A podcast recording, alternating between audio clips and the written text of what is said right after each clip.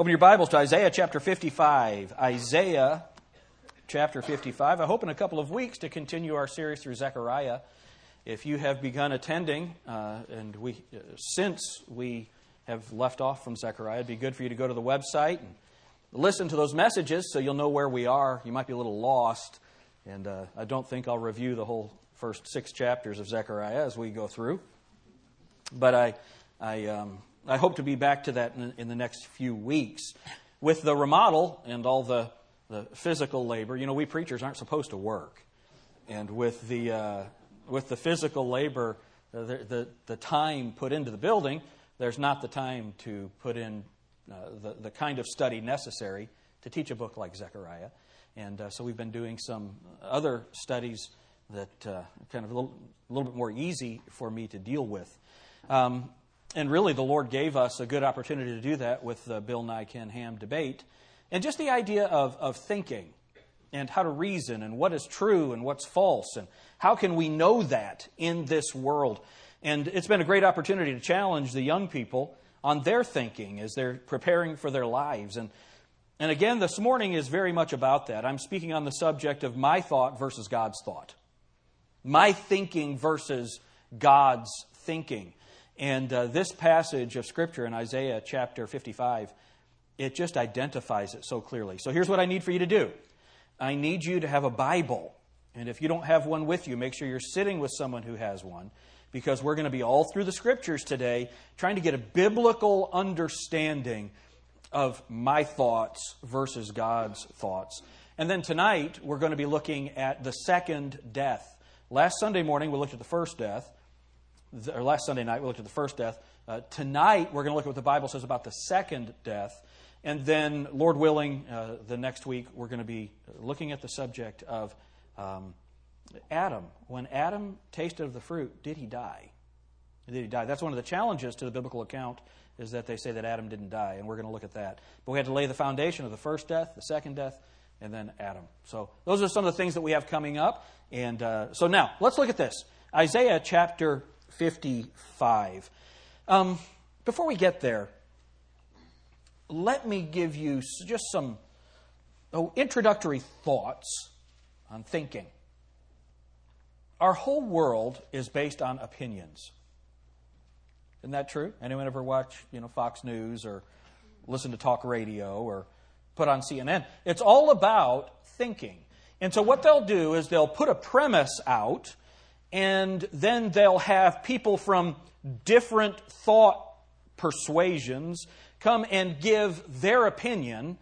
And based on what these people say and their argumentation, we're supposed to come to a conclusion on the best way to move forward. How's that working out? I've never, uh, you know, I'm only 50, and some of you are older, some of, the, some of you are younger. And I think that I've never seen a more confused time. Why is that? Why is that? It has to do with thinking. You see, here's how the world works people's opinions are based upon what people think. Would y'all agree with that? People's opinions are based upon what people think. The, the, the, preacher will get done preaching, and people will walk out and say, Well, I understand what he was saying, but I think. Or you get done listening to a debate. And he had some good points, and he had some good points, but I think, right? Uh, there's a guy that I listen to on the radio sometimes. He talks about uh, the attack of the comma butts. The attack of the comma butts. There'll be a, yes, I know that God says this, comma, but I think, well, let me tell you this. If God says it, there's nothing after that. Uh, you see? And so uh, the, the problem, really, with the entire world is that man's opinions are based upon man's thinking. An example is we came from monkeys. That's, that's an example of man's thinking. Right? Here, you're an animal, but don't act like one. That's, the, that's an, an example of man's thinking. Their opinions are not based on the Bible or any other outside authority. Now, now, for the believer, our, our authority is the Word of God. Is that right? That, that's, that's our authority. That was very weak. It was very, very, very weak. I'm a very insecure preacher. I need affirmation. All right? Uh, our thinking is based on the Bible. Amen. amen. The, the, the, reason for the amen is if we have a guest, it, it's so that the guest knows that the church agrees with what's being said. Amen. amen. I know sometimes I say things you can't agree with, but I, I hope I don't ask you for amens on those things. Um, like Syracuse was robbed last night by the officials. I mean, it, was, it was just ridiculous, and I almost lost my salvation during the game and almost had to have a guest speaker this morning because of the annual. Okay, now, back to where I was. So, when I say that our thinking is based on the Word of God, all right, that's our authority, and that the world's thinking is not based on any authority, here's what I mean you'll have one person give their opinion, an authoritative uh, opinion, and they're countered by another authoritative opinion, and then the person comes to a conclusion about what they think. Based on what? Whose argument they accept. So, who's the authority? The one hearing, the one thinking, the one making the decision. So, there is no outside authority for the lost man. All right, their authority is their own mind, their own thinking, their own thought process. And you might be sitting there thinking, well, there are lots of people who, uh, let's say, someone in a Muslim community, and they believe they're imam, and that's the only way that they think. All right, why do they think that? Because they think that because they know that if they don't think that, they'll die. So they think it's best for me to think this way. So uh, they're still following their own thought process in that. That's their own, they are their own authority. Men are governed by their own thoughts, and it's vital that we align our thinking with God's word. In other words, we must have a final authority. Here's the idea. So Patrick gets up and teaches something, and I have a different idea about it than Patrick does. So, what am I supposed to do as a believer? I'm supposed to go to the Bible discern what the Bible says, and then make a decision on the controversy based on the clear teaching of Scripture. That's Acts 17:11. The Bible speaking of the Bereans says they were more noble than those in Thessalonica in that they received the word with all readiness of mind and then searched the scriptures daily to see whether those things were so. What was their authority? It was the word of God. That's more noble than saying, "Well, I think." I think. All right, now, let's go to Isaiah chapter 55. Look at verse 1. Ho, everyone that thirsteth, come to the waters, and he that hath no money, come ye, buy and eat. Yea, come, buy wine and milk without money and without price. Wherefore do ye spend money for that which is not bread, and your labor for that which satisfieth not? Now look at what this says. Hearken diligently unto me, and eat ye that which is good, and let your soul delight itself in fatness. Hang the diet. Okay, that's not right, but. Okay, when, when you're looking at this text, the Bible is saying very clearly, all right, what, what, the, what the scripture is saying very clearly. God says, look, the only way that you can get anything is from me. And notice what he says you have to hear me to get it. All right? The, the necessary instruction will not come from within you. Follow your heart. Pinocchio, follow your heart. Jiminy Cricket theology, right? Follow your heart. And the whole world thinks that. You got to follow your heart. Well, the heart of man is deceitful above all things and desperately wicked. Follow that. Hey, let me tell you what to do with your life. You want to have a good life?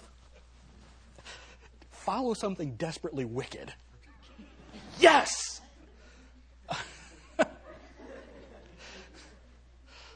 okay. The answer here, God says the answer is not within you. The answer has to be something external from you. And what is it? He says, Hearken unto me. God says, if you want to be filled, if you want to be satisfied, listen to my word. That's what God says. It, it must come from without. He's not telling you to listen to some inner voice. There is a, a strong movement in Christianity called the contemplative prayer movement. It's nothing new. Thomas More, all that stuff. This, this contemplative prayer, and it's the idea of this empty your mind of everything. Now, the teenagers have already done that for me for the illustration. It's just empty your mind of everything, and God will speak to you. That's out of the pit of hell, and it smells like smoke. Nowhere in the Bible does the Bible tell you to, to, to not meditate on God's Word. See, here's the problem. The people who say that, they think there's something good in them to hear. There's not. Okay? Uh, let's, let's look at a couple of verses and see what the Bible says. Look at Matthew chapter 15.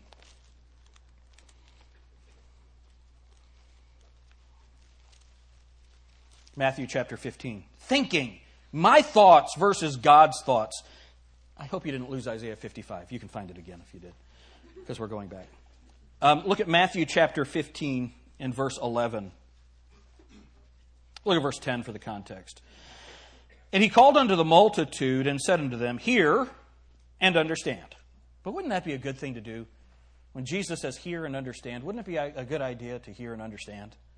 And listen to what he says Not that which goeth into the mouth defileth a man, but that which cometh out of the mouth, this defileth a man.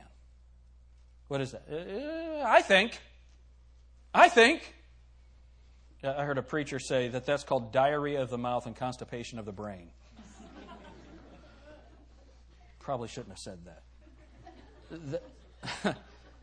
That's, that's very clearly where the world is. Isn't that true? And so, this contemplative prayer concept, it's the idea that I'm going to empty myself of everything that I know, everything that I think, and these thoughts will come unbidden towards me, or uh, uh to me, and what that is, is do you know what's going to come to you? Is Satan is going to come to you. Demons and, and devils and, and wickedness will come unto you. That's, that's the whole concept of transcendental meditation. It, it's Eastern. It's demonic. It's wicked. It has nothing to do with the scriptures. All right? So when you empty yourself, first of all, you cannot empty yourself because you are only full of sin. All right? We, we, we've got to get that. Um, and, and we'll see that more here in a minute. Go to Mark chapter 7.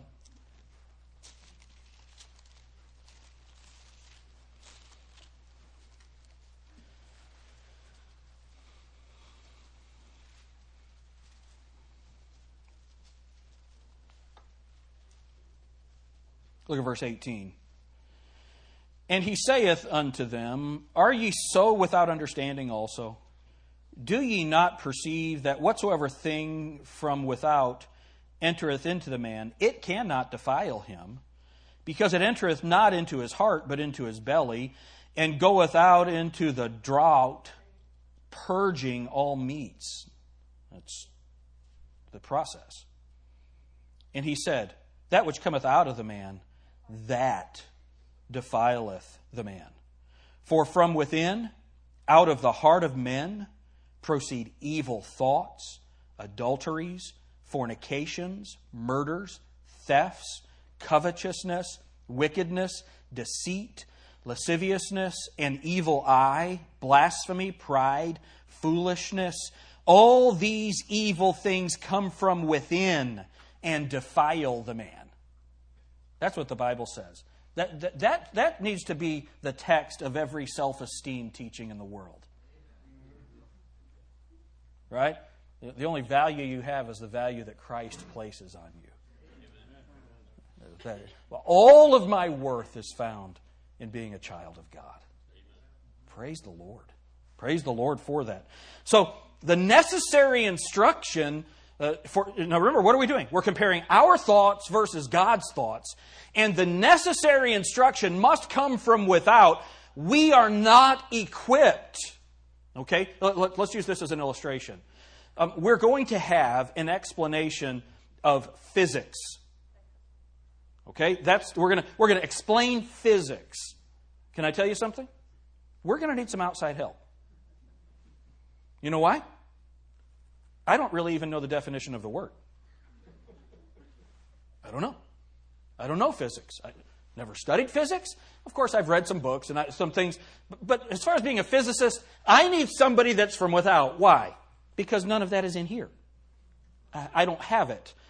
If you want to know about righteousness, are you ready? None of it is in here. It's all or in here. It's all got to come from outside. I don't have any. And it's the same thing for good thinking. For good thinking.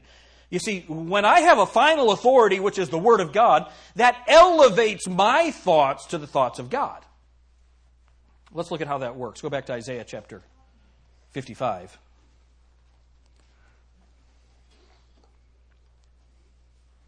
Look at verse 3. Incline your ear and come unto me. Hear, and your soul shall live. See that? Isaiah 55, verse 3 Incline your ear and come unto me, hear, and your soul shall live. Uh, the only way that you can have life, especially life eternal, and a satisfying life here now, is to hear God. Is to hear God. All right? So drop down with me to verse 6. All right? Seek the Lord, seek ye the Lord while he may be found. Call ye upon him while he is near. Boy, isn't that great advice? You know, there's coming a day when you won't be able to call on him. Then look what the Bible says let the wicked forsake his way. Now, you might want to mark that word way. There is a way that seemeth right unto a man, but the ends thereof are the ways of death. Death. Jesus said, I am the way, the truth, and the life. So there's a way here, and it says, Let the wicked forsake his way. And then look at what it says. And the unrighteous man his thoughts. His thoughts. So you can't think your way to God. You've got to reject your thoughts and receive His thoughts. You have to reject your ways and accept His ways. That's called repentance. Okay? And let him return unto the Lord, and He will have mercy upon him, and to our God, for He will abundantly pardon. Praise the Lord. Now look at verse 8. For my thoughts are not your thoughts Neither are your ways my ways, saith the Lord. Okay, now, now look at this. You got to get this. So I asked this to my Sunday school class this morning, the best class. I asked them this morning. They said this. I, when I texted, when I, we did a, uh, a one call a while back, I said the best class is going to be meeting in the auditorium. Dan New texted me, "You're killing me." the best class. Now listen. Uh, this is what I asked the class. Are, are y'all with me? Everybody awake? Are y'all y'all following me? All right. I think it was C.S. Lewis who said, if you make people think they're thinking, they'll love you. If you make them think, they'll hate you. So don't hate me this morning. I want you to think, though. Now look at what this says. Um, I, this is what I asked my class. What percentage of your thinking is good thinking?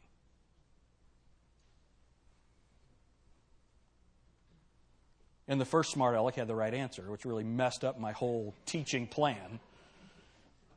None of my thinking is right thinking. None of it. None of your thinking is right thinking. If you have a righteous thought that did not come from you, it came from God. If you have a righteous thought, that's where your thinking is agreeing with God. You have no original good thoughts. Why? Because what comes out of the heart of man is evil and lasciviousness and right? That's what Jesus said. All right? So that's where God says, My thoughts are not your thoughts, neither are your ways my ways. It doesn't say some of your thoughts are like my thoughts. All right? Is that what it says? For my thoughts are not your thoughts, neither are your ways my ways, saith the Lord. So, look at verse 7. Uh,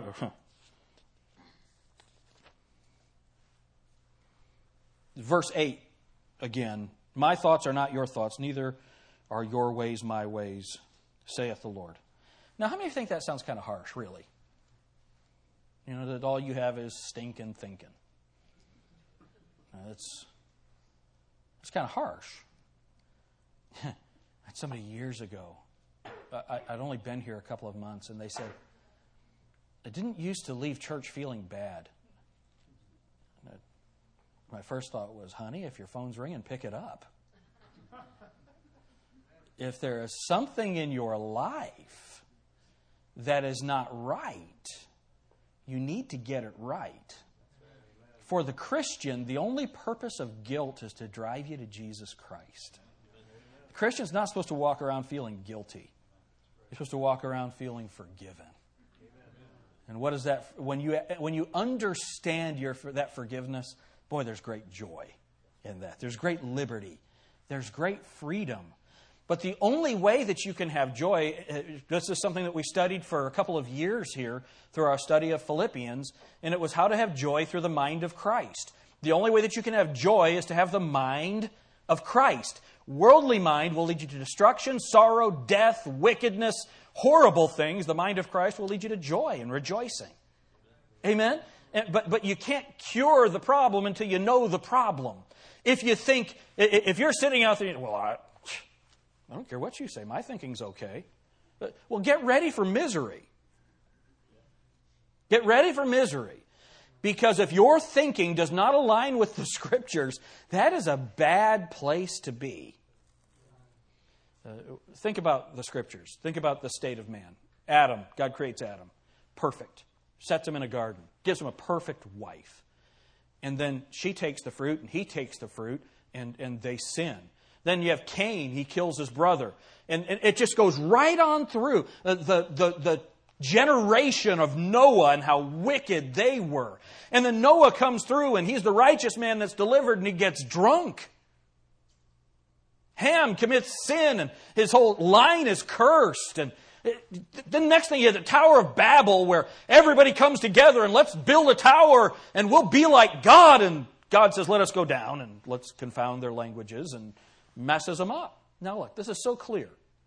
Man, over and over and over again, is simply incapable of making a good decision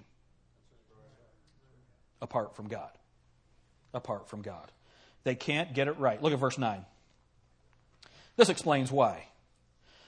For as the heavens are higher than the earth, so are my ways higher than your ways, and my thoughts than your thoughts.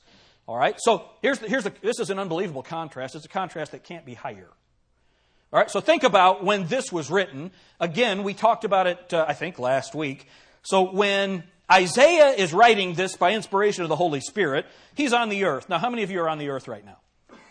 I mean, physically, not mentally. You guys, I understand. But, right? So, how many of you are on the earth right now? All right. Uh, how many of you plan to stay there for a while? Right? Until the Lord comes. Well, I guess I, I would kind of like to be on one of those ships to Mars. I think that would be cool. You know, tell all the evolutionists what happened the whole way, and it'd be a captive audience. That'd be cool, wouldn't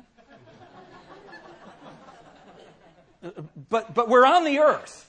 All right? All of us are on the earth.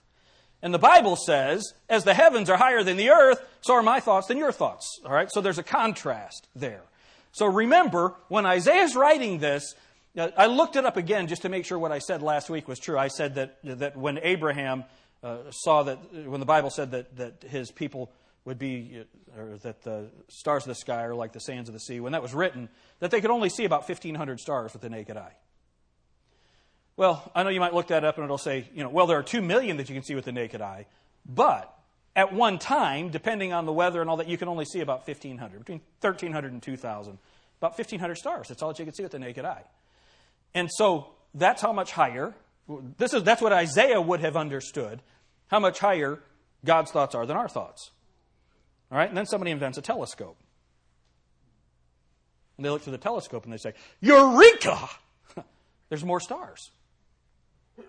Now, this is, this is what's really important. So now let's say that through the telescope they can see the millions, two or three million stars. All right, so they see that. And the only problem is they haven't moved. You're still on the earth. The more that we learn about the world, the greater God is. As high, as high as the heavens are from the earth, that, that's how much higher God's thoughts are than our thoughts. And so then they, they create out in Arizona or whatever, they have the, the world's biggest telescope, and now they can see billions and billions of stars. But again, they're still on the earth, they've not moved. The, the, the, all that's happened God's thoughts have not gotten any higher. Our understanding of God's thoughts have gotten higher, and the contrast has gotten greater. So the more man learns, the more we understand how little we actually know compared to who God is. And then they have the Hubble telescope. And the Hubble telescope says, now we have light years and millions and billions and gazillions and trillions and quintillions and podzillions, gah, all these stars but you've still not moved. You've not moved. And the more we learn about the creation, the greater God is. There's, um, there's a passage, I think it's Psalm 139, that talks about all of our members being written in a book. Right? And, and before I was born, all that. What I was going to be was written in a book. And science discovers there's a DNA code where everything that I will ever be has already been written down in a digital format. When? At conception. Many of you got some goosebumps right there? Anybody get some goosebumps right there? And God said it was all written down. The more we learn about creation, the greater our God is. And when we compare our thoughts to His thoughts, the more we learn about the creation, the contrast that God gave us isn't smaller, it's greater. Because the more that we learn, the less we find, the more we find out how little we know compared to God. My thoughts versus God's thoughts. Then, so what do we do? Look at verse 10. Praise the Lord. For as the rain cometh down, and the snow from heaven, and returneth not thither, but watereth the earth, and maketh it bring forth and bud, that it may give, give seed to the sower and bread to the eater. How many of you glad you get to eat? Amen. How many of you are looking forward to that here in a few minutes? Oh, yeah, Laura made something really cool. Let's pray. No, um, the, the only way that we can have these things, the only way that we can have this food is because God allows it to happen by sending the rain, by sending the snow so things can grow so that we can eat. Isn't that right? So, just as the only way that you can have food is for God to send it, the only way that you can know how to think is to have God's thoughts. The only way that you can think properly is to have those thoughts that come down from heaven and so, what does the Bible say about that? Look at what it says in verse 11. So shall my word be that goeth forth out of my mouth. Now, uh, many of you have heard this God's word will not return void. How many of you have heard that? The only problem is that's not what the Bible says. Look, look at what it says. So shall my word be that goeth forth out of my mouth. It shall not return. What's the next two words? Unto me void but it shall accomplish that which I please, and it shall prosper in the thing whereunto I sent it. So here's what we say. I told God's word to somebody and it didn't change them. That brings glory to God because God said man's wicked. God's word didn't return to him again void. Is that right? It changes everything. If you want to have a good life, agree with God's word. That'll bring glory to him. If you want to reject God and be judged, you know what that's going to do? That's going to bring glory to God because your destruction will reveal his righteous judgment. God will be vindicated in your judgment, or he'll be glorified by you being a vessel of his amazing mercy. Wow. Wow. So, let's get this just in the next couple of minutes. How was that? That was my introduction. Okay? Long introduction, short, short sermon today. Maybe. Um, you know, when. Uh, when Paul said, finally, brethren, he was only halfway through the book. All right, so.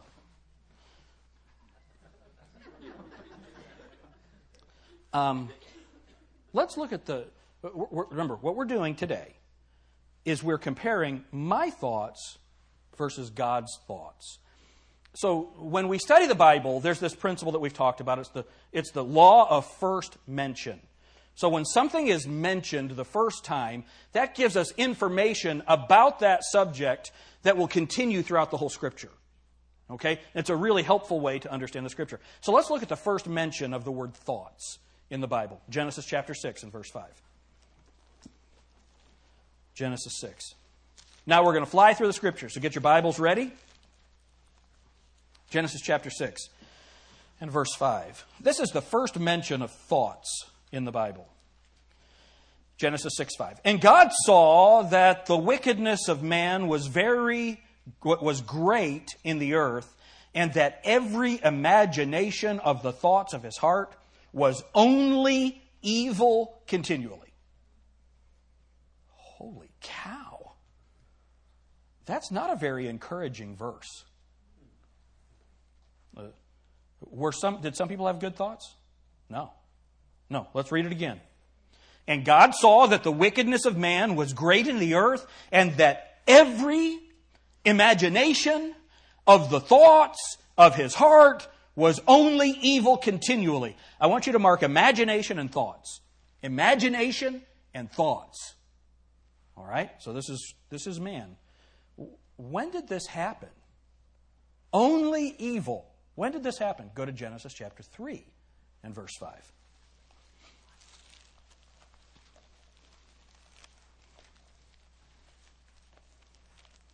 The teenage girls, that's just a couple of chapters back.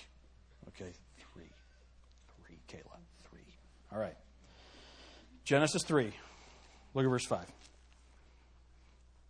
For God doth know that in the day ye eat thereof, then your eyes shall be opened, and ye shall be as gods, knowing good from evil. What's it say? And evil. That's interesting. Uh, we think that what happened was they were able to discern good from evil. That's not what it says. You're going to know good and evil. This is really interesting. Now, check this out. This is really interesting. They already knew good. When God created the world, uh, the first day was good, second day what he created was good, third day, fourth day, fifth day, sixth day, it was all good. Then God said it is not good for a man to be alone, and so he created and helped meet for him, and he created Eve.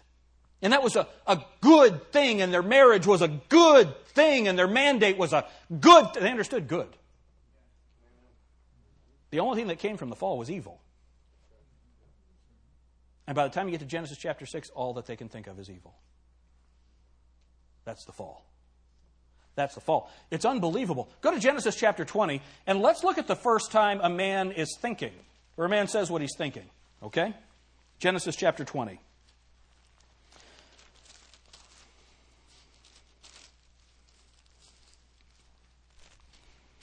So Abraham is traveling with his wife Sarah, and apparently Sarah was a babe. Okay? She was she was good looking. And so they're traveling, and because she's so good looking, she says, Okay, if anybody asks you, tell them you're my sister. Because they might kill me and take you. What a great guy. That's awesome. Okay, you ladies, you're, you're walking down a dark street with your husband, and he says, Okay, honey, if anything happens, I mean, there's some shady guys up there. If they jump out, I'm going to get behind you. Take care of me. now, I know this is Shelby County. Some of you ladies are saying, all right, I'm here, all right. But honestly, even though you're capable of that, right? You know, we were watching this thing on Fox News, and it was during the Trayvon Martin thing, and this lady was going to commentate on it.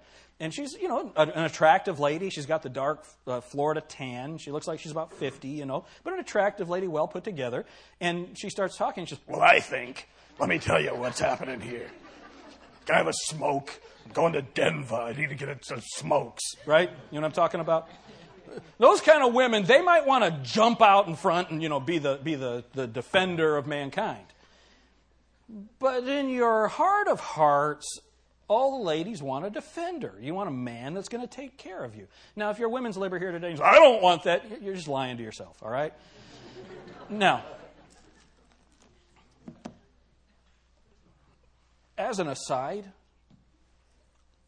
when the Bible gives an illustration of the wife submitting to her husband, it's Sarah calling Abraham Lord. Wow. Wow.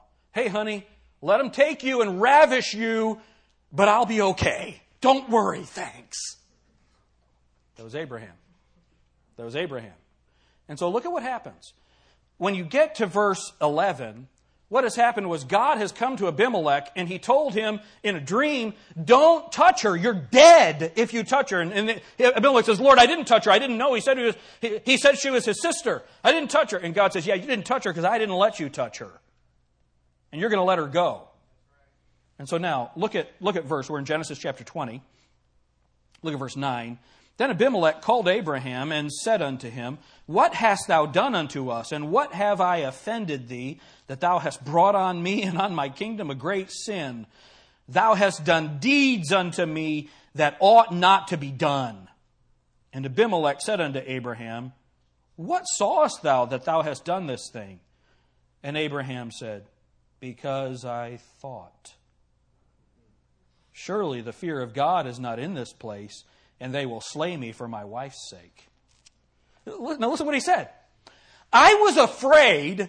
I didn't think that God was going to take care of me, even though I knew God was going to make of me a great nation through Sarah. I didn't think that God was going to take care of this.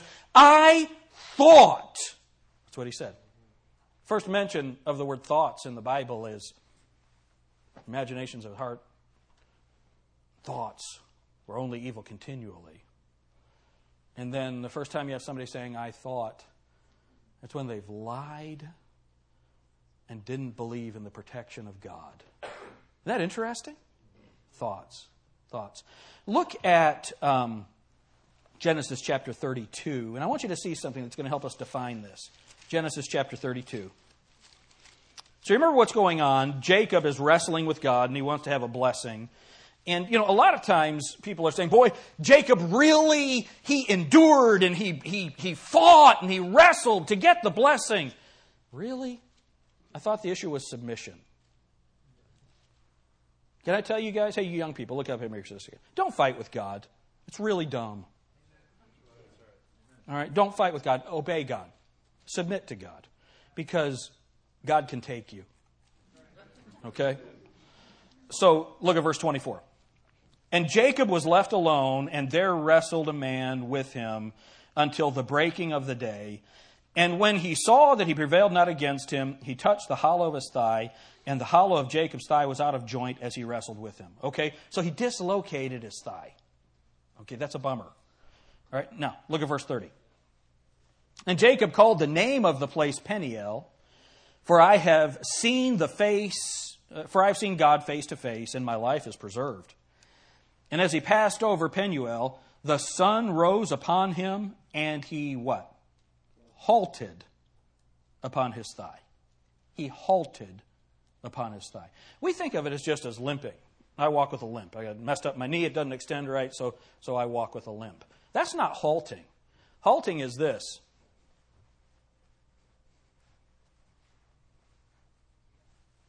That's halting. All right? It's, it's different. I mean, he was crippled for the rest of his life. He was halting. Look at Mark chapter 9. Jesus uses this term. Mark 9, verse 45.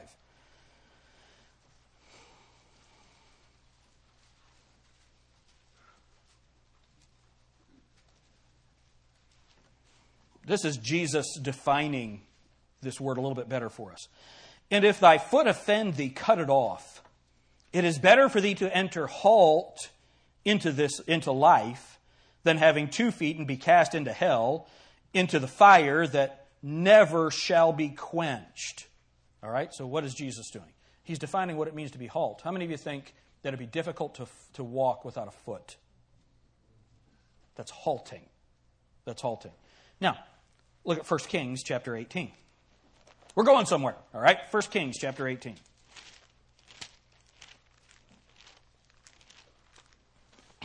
My thoughts versus God's thoughts.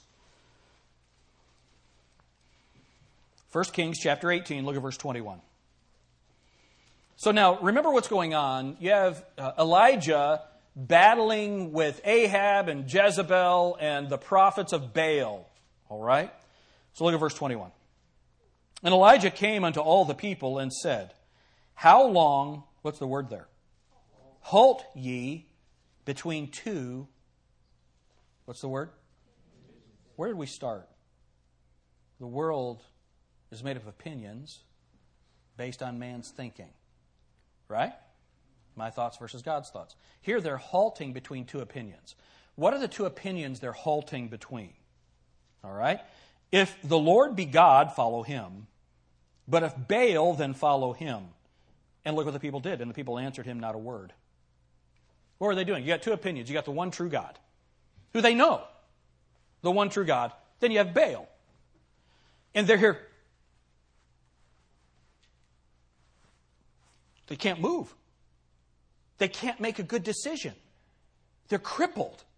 They're halting. They're incapable of choosing between good and evil. Is that right? They're incapable of choosing between the one true God and this false God, Baal. And I like it when Elijah just mocks him. Was he taking a nap? Is he on vacation? What's up? Why won't your God come? It can't hear you? I was listening to this Bible teacher. Well, I don't think that was really sarcasm.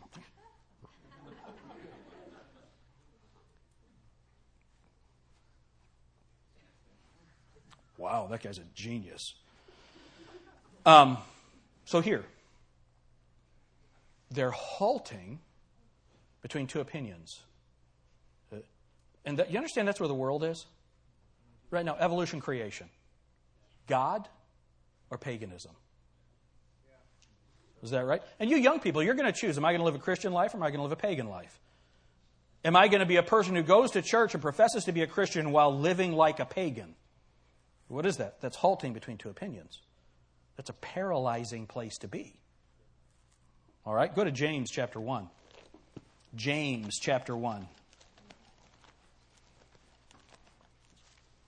My thoughts versus God's thoughts. You ready for this? You ready to see the wonder of God's word? James chapter 1 and verse 8. A double minded man is unstable in all his ways. What's a double minded man? A double minded man. Ambivalent. Not able to come to a decision.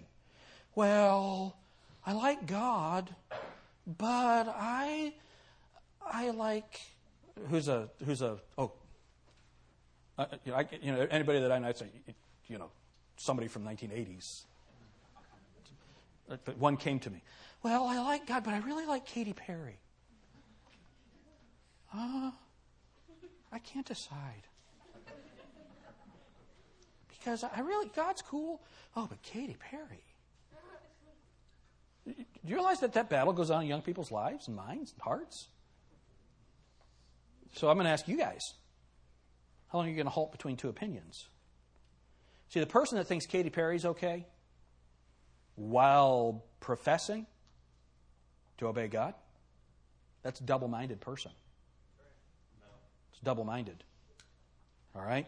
And that person is unstable, like the person who's halting, who's crippled, incapable of thinking properly. Remember, we looked at that a couple of weeks ago, that noetic principle, where because of the fall, your ability to make good decisions is gone. Why? Because your thoughts are only evil continually. And if you have a good thought, it's a thought that has to agree with God. So if you're halting between agreeing with God or disagreeing with the world, uh, when you're halting between that, and now you're in trouble. So what are we supposed to do? How do we reconcile this? Go to uh, 2 Corinthians chapter 10. 2 Corinthians chapter 10. My thoughts versus God's thoughts. Look at verse 1. 2 Corinthians chapter 10 and verse 1. now, I, Paul, myself, beseech you by the meekness and gentleness of Christ, who in presence am base among you, but being absent am bold toward you. But I beseech you that I may not be bold when I am present with that confidence wherewith I think to be bold against some. Now look at this, what it says. Which think of us as if we walked according to the flesh. For though we walk in the flesh, we do not war after the flesh. For the weapons of our warfare are not carnal, but mighty, through God to the pulling down of strongholds. Casting down, what did we look at all the way back in Genesis chapter 6 and verse 5? Casting down, what's it say? Imaginations. And every high thing that exalteth itself against the knowledge of God, and bringing into captivity what? Every thought to the obedience of Christ. God's thoughts versus my thoughts. My thoughts and imaginations are only evil continually. When I try to reason something out apart from the Scriptures, when I try to reason something out apart from the Scriptures, it can only be evil. I was talking with Ty yesterday, and who's explaining to me what he does. He designs machines on computers, and, and it's amazing the stuff that he does. So he does this engineering on the computer. So you're saying, well, wait a minute. Where does God fit into that? All right, well, what if somebody asks him to make a machine to kill Christians? Should he do that? How many of you are having a hard time making the decision? Should he build a machine to kill Christians? No. No. So what's he doing? He's bringing those thoughts into the imagination, those thoughts and imaginations into the mind of Christ. Uh, so you go into the military, and the military says, okay, now what we're going to do is we're going to say that Christians are a terrorist group and they're subversive, and so now we need to kill the Christians, gather them up, put them in concentration camps, kill the Christians. Are you going to do that? We'd rather obey God than men. Right? You're a police officer, you're a sheriff, you're, you're, you're a prosecutor, you work in the government, and the government now says that you got to, okay, what we're going to do, because people are getting so crazy, we've got to take all their guns away so that they can't defend themselves, so that we can put them in the concentration camps. What are you going to do? What are you going to do? See, all those processes start with God or Katy Perry. You see, those seemingly inconsequential things establish patterns in your life for the big decisions. My father, my mom and dad met at Bob Jones University. Bob Jones was a Methodist preacher. He started a college. And my mom and dad went there, they met there. And, um, but, and dad then went on to Baptist Bible College. And he said that uh, I didn't know what a church was until I went to Baptist Bible College. He hadn't learned that at Bob Jones and because um, their, their structure was wrong on that subject. But Bob Jones Sr., he had a real down home wit, and he could, he could really connect with people, and so he was very quotable. And one of the things that, that my father would quote, he said this, and it's so true. People talk about somebody falling, you know, a man of God who falls. And the idea is, you know, they commit adultery or whatever, they lose their ministry, go to jail. And they talk about that being a great fall.